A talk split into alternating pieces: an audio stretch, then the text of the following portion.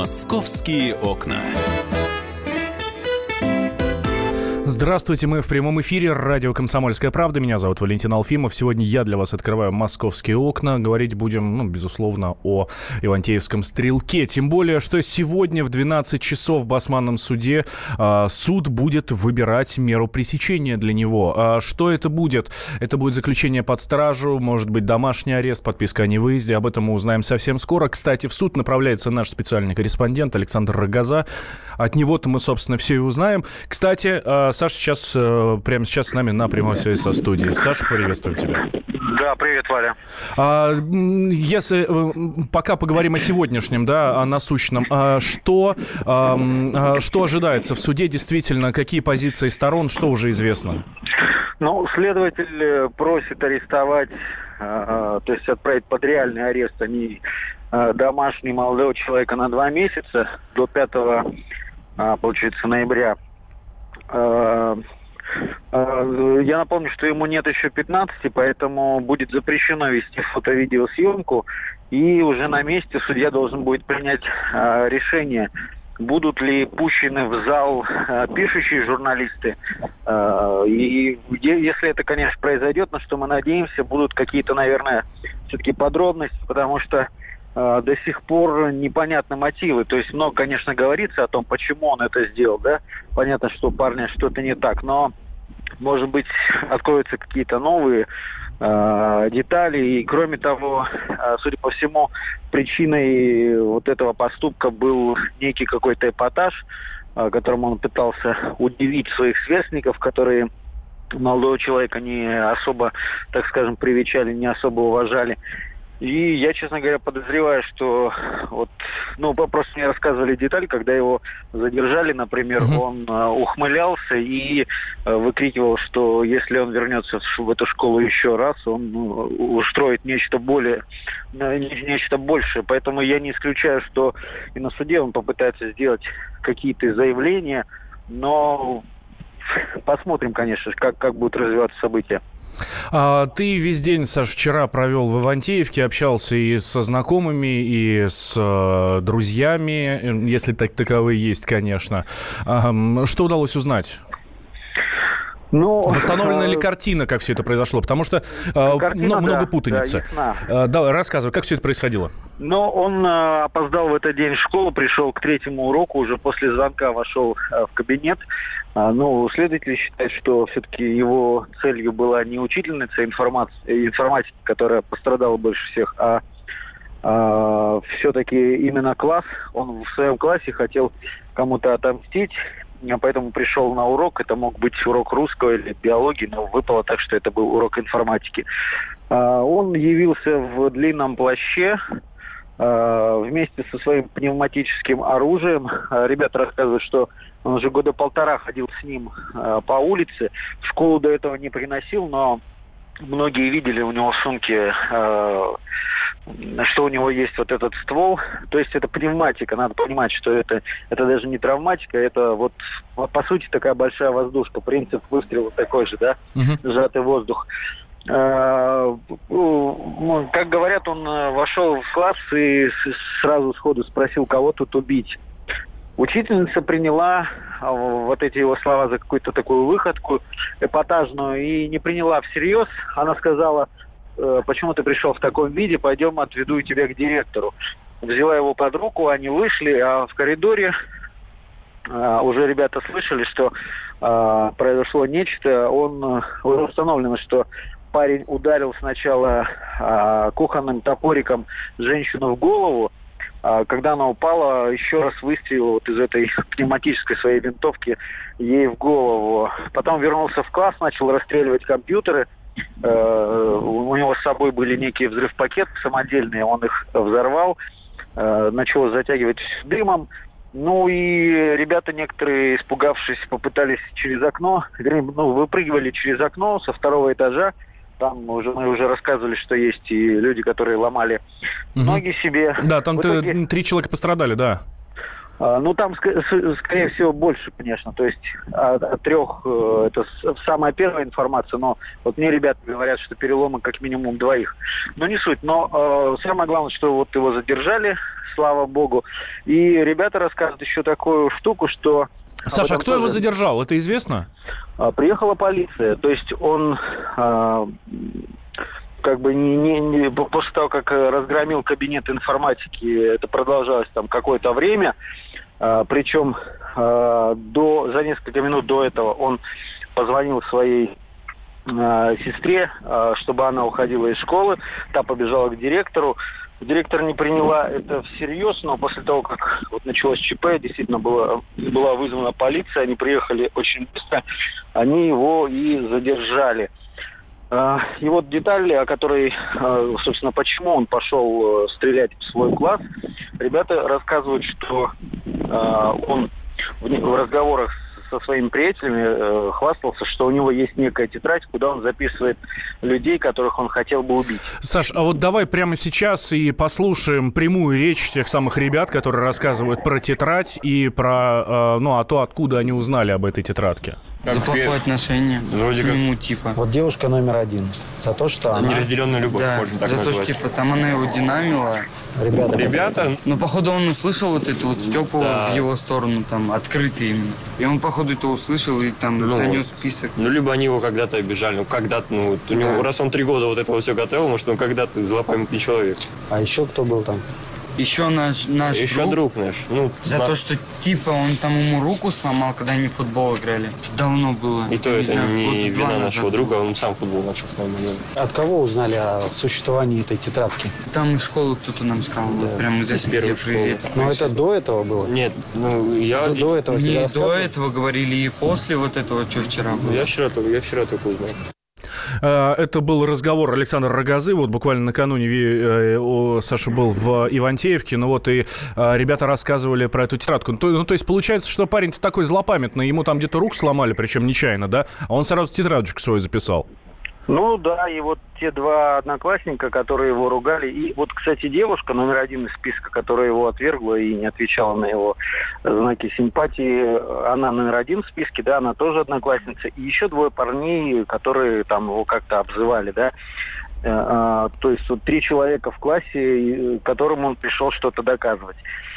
Э, Все усугубляется тем, что он, как рассказывает, постоянно говорил уже года два, что я взорву эту школу, там, типа, я вас всех убью. В какой-то момент, наверное, произошло какое-то стирание, да, уже замыливание глаз там. Угу. Никто не воспринимал эту информацию всерьез. И вот в какой-то момент этот парень пришел, и, слава богу, все закончилось без человеческих жертв. Но э, я отмечу, что он копировал вот взрывы, да, там, то, что пришел с, в школу с оружием, он копировал э, двух американских подростков, которые в 99 году устроили бойню в школе. Там было 13 убитых а, вот эти взрывы, там тоже не сработали у них самодельные взрывные устройства. Этот э, изготовил э, некие взрыв-пакеты. Слава богу, они очень слабые.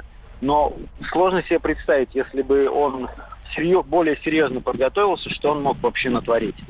Ну да, а, ну, конечно, удивляет здесь, ты уже вот обратил на это внимание, ты удивляет здесь, что никто не обратил внимания на то, что он действительно всех предупреждал, в том числе и утром даже сестра, сама сестра этого парня прибежала к директору и э, попыталась, ну, как-то образумить его, объяснить, что действительно сейчас будет трагедия. Директор не послушался.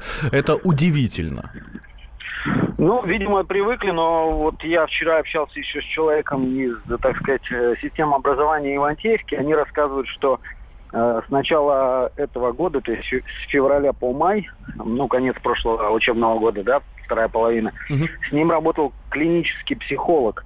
То есть у них э, в школе не просто психологи есть, а там целый психологический центр, потому что учеников очень много, причем, э, ну, там дети бывают и сложные, там с особенностями развития, поэтому целый психологический центр.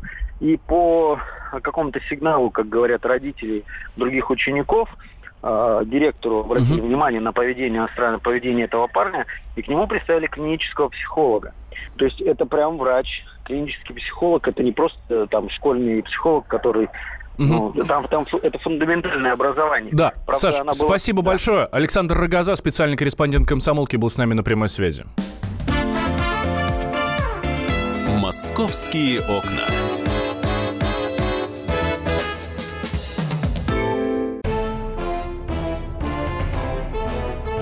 Товарищи солдаты и офицеры российской армии. Полковник Баронец разрешает обратиться. Звоните и задавайте накопившиеся вопросы. Угроза НАТО, жилье для военнослужащих и перевооружение России. Обо всем этом Виктор Баранец знает лучше других. Программу «Военный ревю» слушайте по будням с 5 вечера по московскому времени.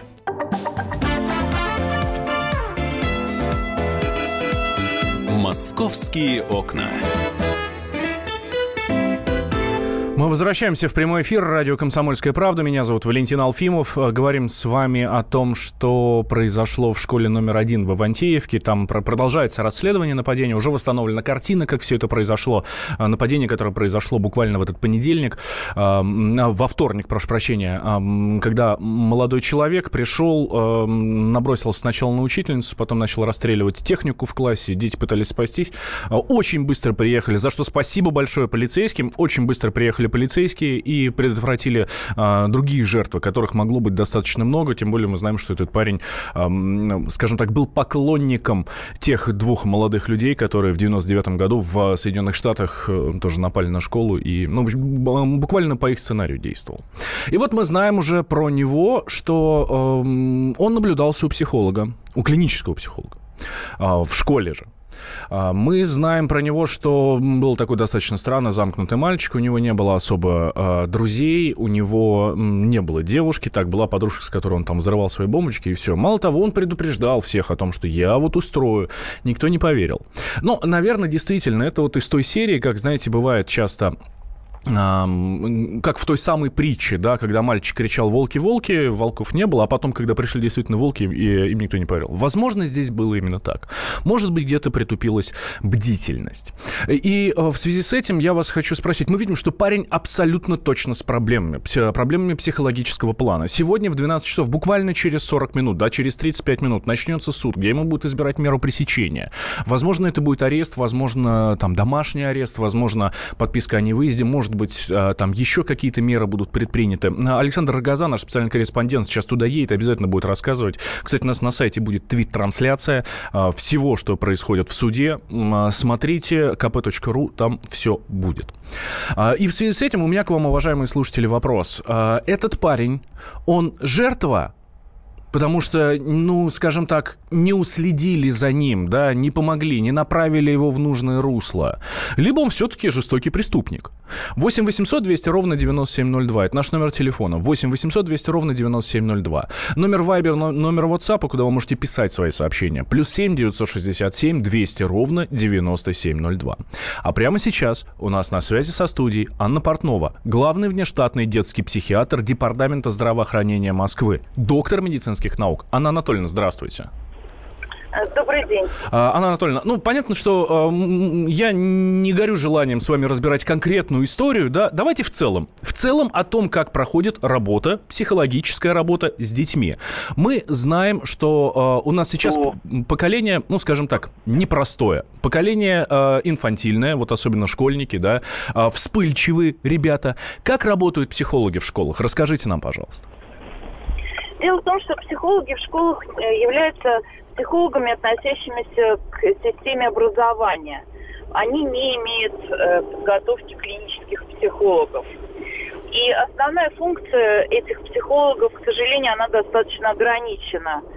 Это э, наблюдение за тем, как ребенок овладевает навыками, знаниями, умениями. Угу. То есть практически связано с учебной нагрузкой. К сожалению, психологического сопровождения, но в широком смысле слова учебного процесса не проводится. Это не ставится в задачи э, э, школ. Э, и ситуацию эту, конечно, нужно менять. Сейчас подготовлены программы по клинической психологии именно для психологов, работающих в школах, для того, чтобы они могли какие-то трудности, кризисные ситуации э, диагностировать и, во всяком случае, с ними справляться на начальных этапах. Анна Анатольевна, давайте гипертрофируем ситуацию. То есть, получается, если в школе учится ребенок, ну вот по своему поведению, ну он, ну, прям вот э, тот, про который говорят, ну сумасшедший, ну прям сумасшедший там э, парень, девчонка, неважно совершенно, но при этом он хорошо э, усваивает всю, всю школьную программу, то психолог не будет бить, бить тревогу. Так получается? Ну, да, это не входит в его должностные обязанности, скажем так. Но ведь бывают случаи, когда психолог действительно с душой поотносится к своей работе, и он видит, что с ребенком что-то не так, вот как было в московской школе несколько лет назад. Там психолог обращал внимание на странности поведения ребенка, он обращался к родителям, он направлял их э, в Центр социально-психологической помощи. К сожалению, родители не э, прислушались к советам.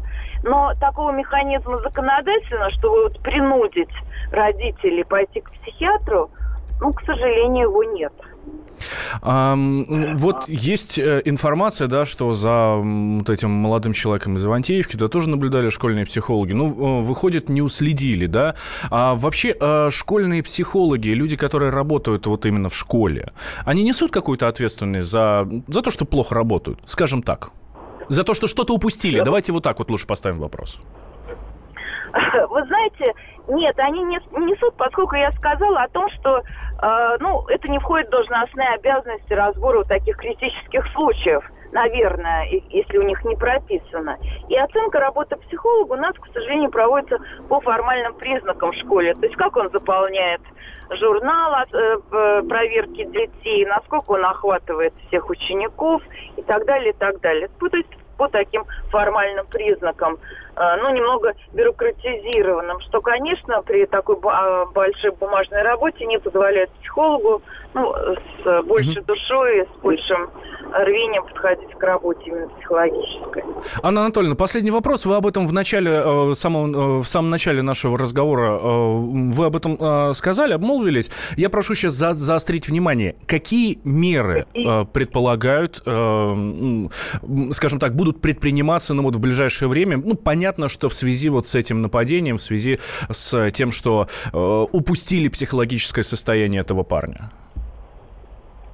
Э, мне сложно сказать, какие делают выводы организационные э, в власти Московской области, но в принципе алгоритм, который должен э, ну, в этих ситуациях соблюдаться, примерно такой. Если психолог понимает, что какой-то ребенок ведет себя не так, и, на, и при его призыве родители никак не реагирует, то, э, по всей видимости, все-таки психолог должен поставить в известность органы опеки о том, что родители не в полной мере выполняют свои родительские функции по охране здоровья ребенка, то есть не обращаются к врачу, который необходим, по мнению психолога, эм, этому ребенку. Но сам э, психолог не может направить ребенка к психиатру по закону, это могут сделать либо сами родители, то есть до 15 лет ребенок э, считается у нас недееспособным.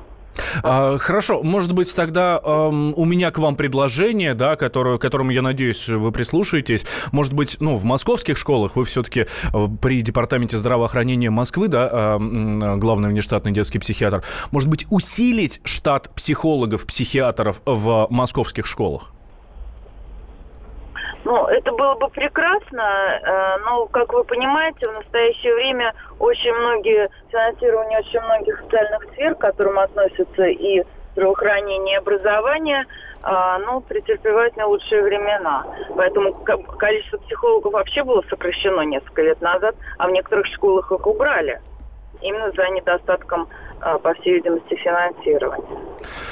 Спасибо большое, Анна Анатольевна. Анна Портнова, главный внештатный детский психиатр Департамента здравоохранения Москвы, была у нас на прямой связи со студией. Кстати, доктор медицинских наук, да, ну вот, может быть, и прислушаются э, московские власти э, к, скажем так, к нашим советам. Да. А, спрашиваю я у вас, уважаемые слушатели, Ивантеевский стрелок 15-летний парень, точнее парень, которому еще даже не исполнилось 15 лет, ему сегодня будут избирать меру пресечения, а, который ворвался в школу а, с, пусть и пневматическим, но все-таки оружием, с топориком для разделки мяса, набросился на учительницу, а, пытался, скажем так, стрелять в своих одноклассников. Он кто? Он жертва или все-таки кровавый преступник? 8 800 200 ровно 9702. Наш номер телефона. У нас э, к нам Владимир дозвонился. Владимир, здравствуйте. Да, здравствуйте. Доброе утро. Владимир, Москва. Вы знаете, меня вообще-то первое вообще поражает вот на отношение у нас вообще к людям, к персоналу. Вот смотрите, никто не виноват. Психолог не виноват. Вот у вас сейчас Анна Портнова говорит, да вот она не могла заставить. Да она и не обнаружила даже. Прежде чем заставлять, она хотя бы обнаружила. Не-не-не, подождите, подождите, подождите. Здесь, а, здесь тонкость. А, у нас в прошлой части в прошлой части на ну. связи был Александр Рогоза, наш специальный корреспондент. Он там ну, был, да. он был накануне в Ивантеевке. И вот он говорит, что за ним наблюдал клинический психолог, который, собственно, дал, дали ему в школе. Здесь, вот конкретно в этой ситуации, здесь придраться не к чему. Не, ну да, в том-то и дело, что он наблюдал, но он, видно, не обнаружил. Вот надо именно психолог. Вот понимаете, у нас, смотрите, у нас виноват сразу охранник. У нас всегда в нашей стране виноваты кто? Уборщицы и охранники. Охранник, хотя вот он бесправен. Сами же говорили по радио много уже и по телевизору. Да, ничего говорили, не имеют что... права делать, факт. Да. да, что они не имеют права вообще осматривать, не имеют права лазить по карманам. Все, это уже говорит о том, что он, он ничего с ним не мог сделать. Прошел он и прошел. Рамок там никаких нет, хотя и рамка ничего не сделает, она не поможет. Потому что она срабатывает и на смартфоны, и на телефоны, и на ключи, на все что угодно она срабатывает. И не будешь по карманам лазить, ну прошел он и прошел. Угу. Вот. Смысл в том, что про психолога что молчат? Вот сказали бы, вот психолог Иванова была. Вот давайте у нее возьмем интервью. Вот как вы, вы, вы наблюдали? Что вы за ним э, видели? Что вы... Там вот 15 минут разговора с человеком, с парнем с этим, и уже будет понятно, что-то спасибо, с ним не в порядке. Спасибо. Допустим. Владимир, спасибо, ваше мнение услышали. Я думаю, что как минимум следствие с ним побеседует. Если будет возможность, мы тоже обязательно психолога выведем в эфир. Небольшой перерыв, после новостей вернусь. Московские окна.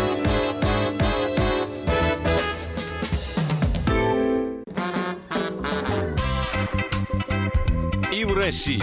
Мысли нет и денег нет. И за рубежом. Да хоть на Луне. Как же ты не дурачина, братец, если у тебя много сантиков, а ты в тюрьму попал. Деньги правят везде. О них говорили, говорят и будут говорить. По будням с 13 часов 5 минут по московскому времени в программе «Личные деньги» на радио «Комсомольская правда».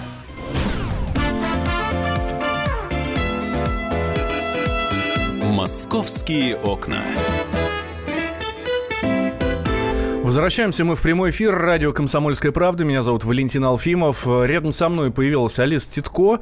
Алиса Титко у нас корреспондент московского отдела комсомолки. Алиса, приветствую. Да, здравствуйте всем. Мы в прошлые две части говорили про э, Ивантеевского стрелка. Кстати, о тему мы далеко уходить не будем, потому что все про молодежь. Все про лайки опять будем дальше. Единственное, я хотел э, зачитать несколько ваших сообщений, которые вы прислали. Я спрашивал, жертва этот парень, э, которому еще даже 15 не исполнилось, а ему сегодня уже мера пресечения исключение избирают. Э, жертва он или нет? Э, вот нам слушатель пишет, он жертва, преступники все те, кто его окружал, то есть взрослые, начиная с родителей, заканчивая министерствами. И вот Наталья Гусева пишет, что дети должны быть э, чистыми и романтичными, их надо ограждать от жестокости мира как можно дольше, сами все узнают, но лучше позже, когда личность будет уже сформирована. А, и эм, в советское время, вот э, очень хорошее сообщение, э, хотя оно ну, не очень актуальное, я сейчас объясню почему. В советское время учителя приходили домой посмотреть, в каких условиях живет ребенок, какие проблемы у родителей или отсутствие, соответственно, проблем. Помню лично, 80-е годы в начальной школе и далее класс классный руководитель. Действительно, ходил домой, пили чай и так далее. Была такая практика. Факт. Была такая практика, хотя, признаюсь, я такого не застал. Из 91 -го года пошел в школу.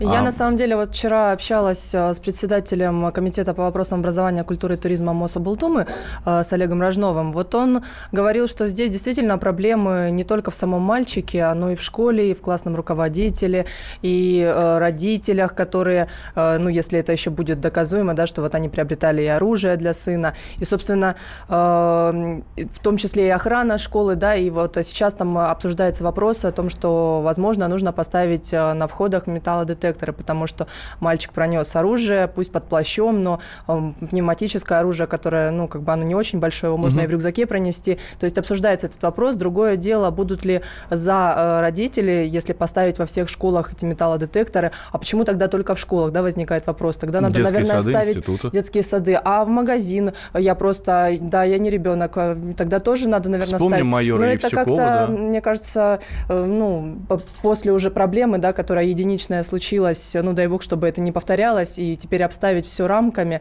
ну, не знаю, насколько это предложение поддержат вот родители, будут еще с ними обсуждать, но вот сейчас разговор об этом идет. Ну, здесь а, мало того, что просто везде металлоискатель не поставишь, ну, это очевидно совершенно. Ну, банальный факт, ну, вот школа, в ней учатся там 700 человек. А если они будут человек. драться стульями или друг, ну, другой способ, да, металлодетектор это одно. Ну, так, на Нужно решать проблему, да, по проблему психологии, вот именно реально общение с ребенком и в школе, и дома. Ну, то есть, мне кажется, проблема глубже. Ну, банальная история, да, в школе, например, учатся 700 человек, допустим, там, в какой конкретный день приходит их 600, да, ну, кто-то болеет, кто-то пропускает, кто-то гуляет, еще что-то, да, и вот 600 человек к 8.30 приходит, представляете? Ну, просто вот они приходят через металлодетектор, надо, надо же из карманов ключи вытащить, еще что-то, ну, как в аэропорту. Такую же историю можно сделать.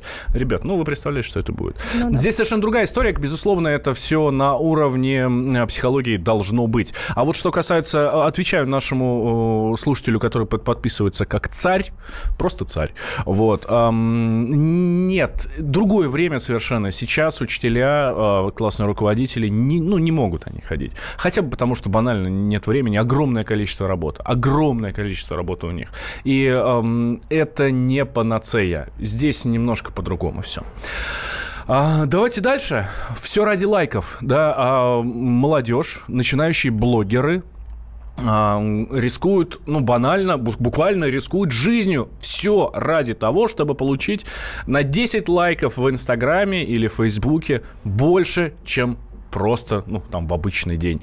Рассказывай, Алиса, вообще о чем речь? На самом деле, да, задалась этим вопросом, потому что э, сама стала наблюдать, э, я тоже пользователь социальных сетей, нам мы сейчас никуда от этого не, не можем деться, да, уже э, все заложники. Э, наблюдаю часто, что вот у такого возраста, как я приблизительно, да, вот 27-30 лет, у ребят э, очень много фотографий э, вот на крышах э, наших э, там домов, каких-то известных высоток, э, и это не только смотровые игровые площадки – это крыши, которые, ну, можно сказать, под запретом, куда выходить нельзя, где нет допуска выйти и делать фотографии.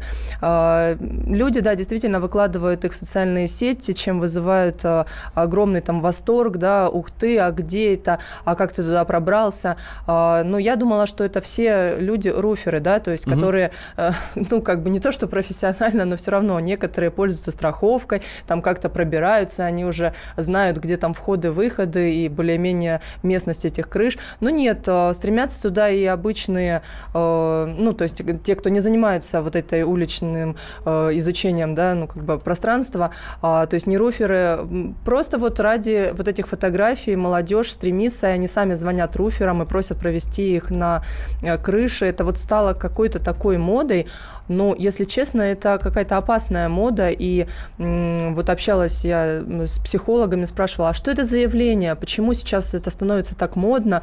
Э, говорят, что, наверное, это какое-то непризнание, наверное, ну вот недостаток этого внимания, недостаток любви, наверное, недостаток... Э, какой-то вот э, самооценка, наверное, низкая, и поэтому люди хотят вот этой славы, как э, некоторые блогеры там продумывают, да, делают угу. сюжет, прям идут, э, э, ну, вот эти постановочные все фотографии красивые. Проделывают работу. Да, проделывают работу. Причем достаточно а, кропотливую. А здесь люди, которые, ну, без этого всего опыта, без какой-то команды, без специальной подготовки, без специальной аппаратуры, хотят тоже такого же эффекта, да, то есть такого же взрыва и такого же признания этих вот огромных количества лайков, но с минимальными там затратами, да, то есть Мне я кажется... просто выйду на крышу, сделаю фотку, и вот как бы у меня сейчас попрут все там подписчики и Это, буду кстати, знаменитым. Стар, старый русский э, эффект, э, эффект Емели, я его лично так называю, хочется, хочется лежать на печи, а чтобы лайки сыпались сами. И, ну, в смысле, щучка-то сама приходила э, к тебе э, в руки и, и в рот. Э, так это или нет? Я предлагаю сейчас спросить у эксперта, у нас на связи со студией Михаил Хорс, клинический психолог. Михаил Анатольевич, здравствуйте. Да, здравствуйте, Валентин. А вот э, мой диагноз про э, эффект Емели, он имеет право на жизнь? Да, да, таких много. Вот э, людей, которые ищут волшебную таблетку, какой-то легкий способ, э, значит, получить что-то не вкладываясь. Таких людей достаточно много.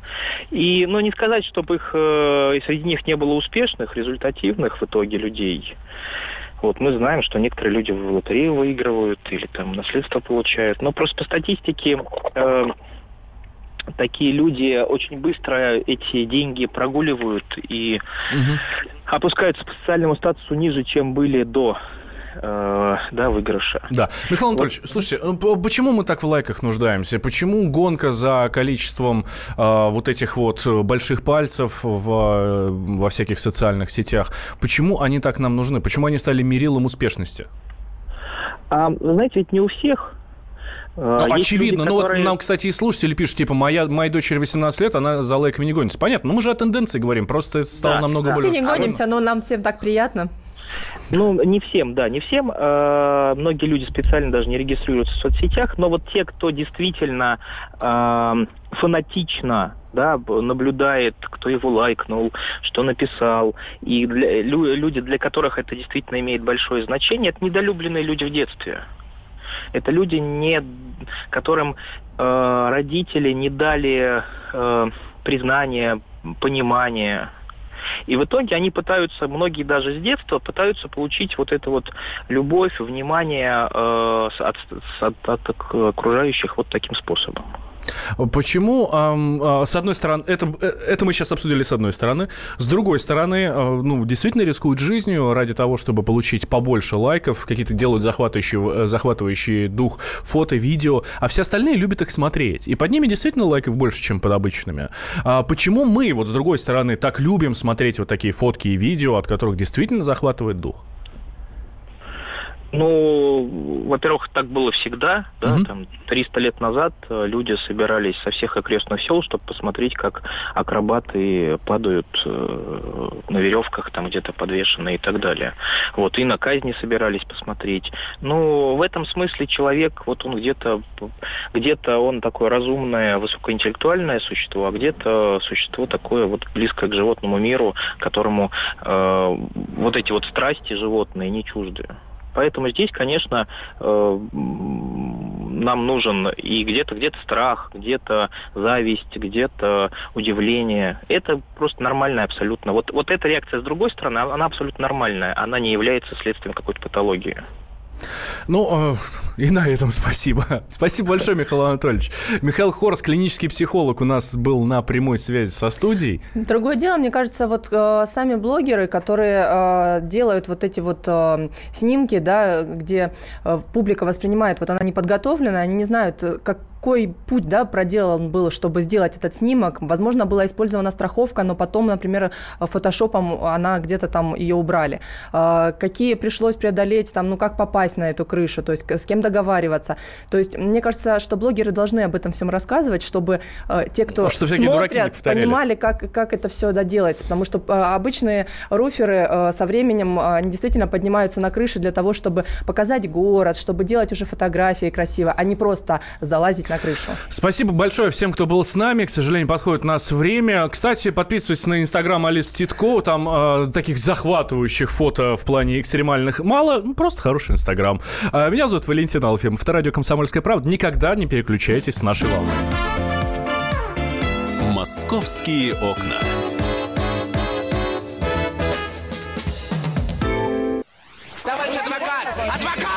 Спокойно, спокойно. Народного адвоката Леонида Альшанского хватит на всех. Юридические консультации в прямом эфире. Слушайте и звоните по субботам с 16 часов по московскому времени.